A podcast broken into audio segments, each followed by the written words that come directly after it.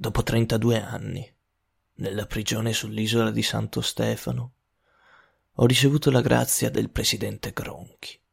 È passata una vita. Il tempo lì dentro non scorreva mai e la guerra l'abbiamo patita anche dentro a quelle quattro mura. Andavo avanti raccontando le tue imprese, Costante. Le poche lettere che mi hai inviato mi hanno aiutato a passare il tempo.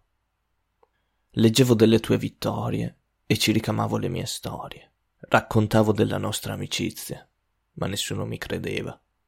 Mi ricordo di quando eri appena diventato professionista e diventasti il campione italiano a soli vent'anni. Raccontavo a tutti delle tue imprese alla Sanremo. Ne hai vinte ben sei. Fermi tutti. Ho pensato molto a questa puntata nella quale immaginavo Sante Pollastri scrivere una lettera a Costante Girardengo. E questa era una parte di quella lettera. Riflettendo però mi sono reso conto che l'immaginazione avrebbe preso il sopravvento sulla realtà. Non che ci sia nulla di male, molti dei racconti del ciclismo del passato probabilmente si basano sull'immaginazione. Ma questa storia, la storia del bandito del campione, è già stata raccontata in diverse forme. È diventata famosa grazie alla canzone di Francesco De Gregori e ne sono stati fatti un libro e un film. Dunque questa storia è già stata raccontata in molti modi e in realtà non avrei aggiunto molto alla leggenda del bandito e del campione. Ecco perché in questa puntata cercherò di scavare in questa leggenda andando a cercare l'essenziale, andando a provare a scoprire quanto ci sia di vero nella storia del rapporto tra il campione Girardengo e il bandito Pollastri. Prima di partire ti ricordo che questa è la terza puntata di cambio su Girardengo. Se ti sei perso le prime due ti consiglio di recuperarle.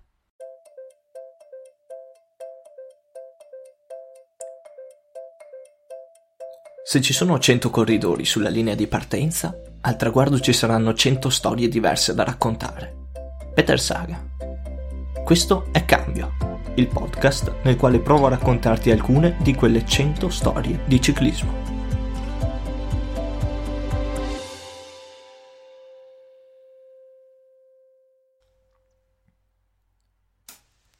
Per capire quanto ci sia di vero nella leggenda del bandito e del campione, mi sono fatto tre domande. Chi era Sante Pollastri? Girardengo e Pollastri erano veramente amici d'infanzia?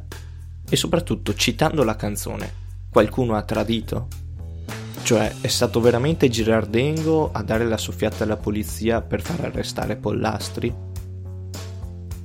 Dato che di Girardengo abbiamo già parlato nelle scorse puntate, scopriamo chi era Sante Pollastri. Sante Pollastri, detto Pollastro, fu uno dei più famosi criminali italiani degli anni 20 e 30, ricercato per anni in Italia e all'estero. Ma come divenne un criminale? Fu antica miseria o un torto subito. Sicuramente per povertà iniziò a rubare il carbone per scaldarsi. Divenne però ben presto un ricercato e un acerrimo nemico dei carabinieri. Esistono due ipotesi per spiegare ciò. C'è chi dice che questo odio reciproco tra Sante e i carabinieri nacque a causa dell'uccisione da parte di Sante di un parente di un comandante dell'arma, a seguito di una rapina.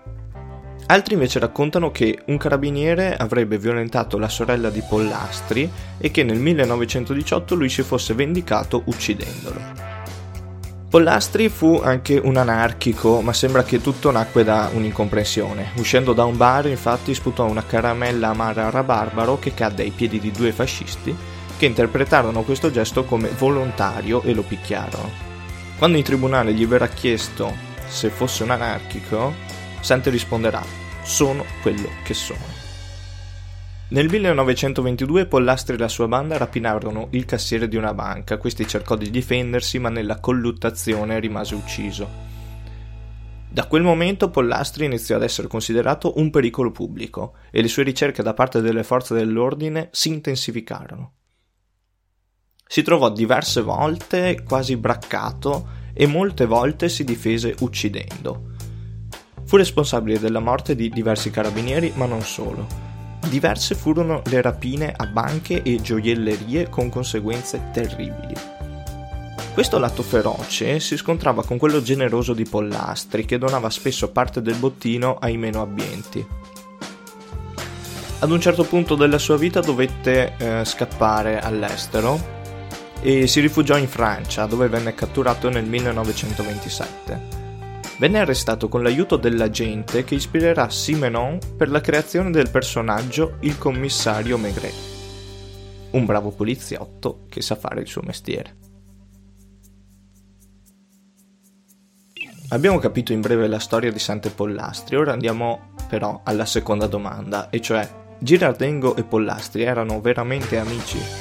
Partiamo con il dire che entrambi sono nati e cresciuti a Novi Ligure e che condividevano entrambi la grande passione per la bicicletta. Girardengo però era del 1893, mentre Pollastri era nato nel 1899, quindi la differenza di età non era indifferente e questo fa pensare che quantomeno da piccoli non fossero grandi amici. Inoltre, come abbiamo detto nella prima puntata, Gerard Nengo era già professionista nel 1912 ed iniziò a girare il mondo in sella alla sua bicicletta. Sante al tempo aveva solo 13 anni. Va anche detto però che i due quasi sicuramente si conobbero Avevano infatti un amico in comune, cioè un personaggio di cui abbiamo accennato sempre nella prima puntata, ovvero Biagio Cavanna. Biagio Cavanna era un massaggiatore scopritore di talenti come ad esempio Girardengo, appunto, poi il campionissimo Fausto Coppi. Tra i suoi atleti ci fu anche un giovane Sante Pollastri, con il quale fece amicizia. Dunque in realtà non ci è dato sapere se il bandito e il campione fossero veramente amici, ma è quasi certo che i due si conoscessero personalmente. Ed eccoci arrivati all'ultima domanda. Qualcuno ha tradito? Nelle mie ricerche tornava quasi sempre un episodio che sembra sia accaduto realmente. Si parlava spesso della 6 giorni di Parigi del 1927. Costante vi aveva partecipato perché questa corsa prevedeva un montepremi molto ricco. Assieme a lui c'era anche Biagio Cavanna. Sembra che Biagio avesse riconosciuto dal pubblico un fischio tipico dei novesi, un fischio chiamato cifulò.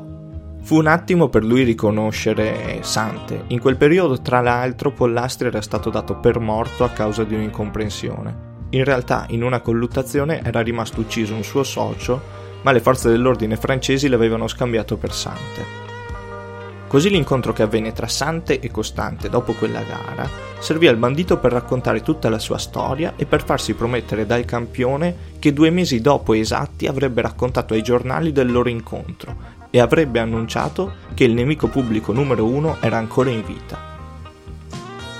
Non sappiamo se effettivamente sia stato Girardengo a raccontare tutto alla gendarmeria francese.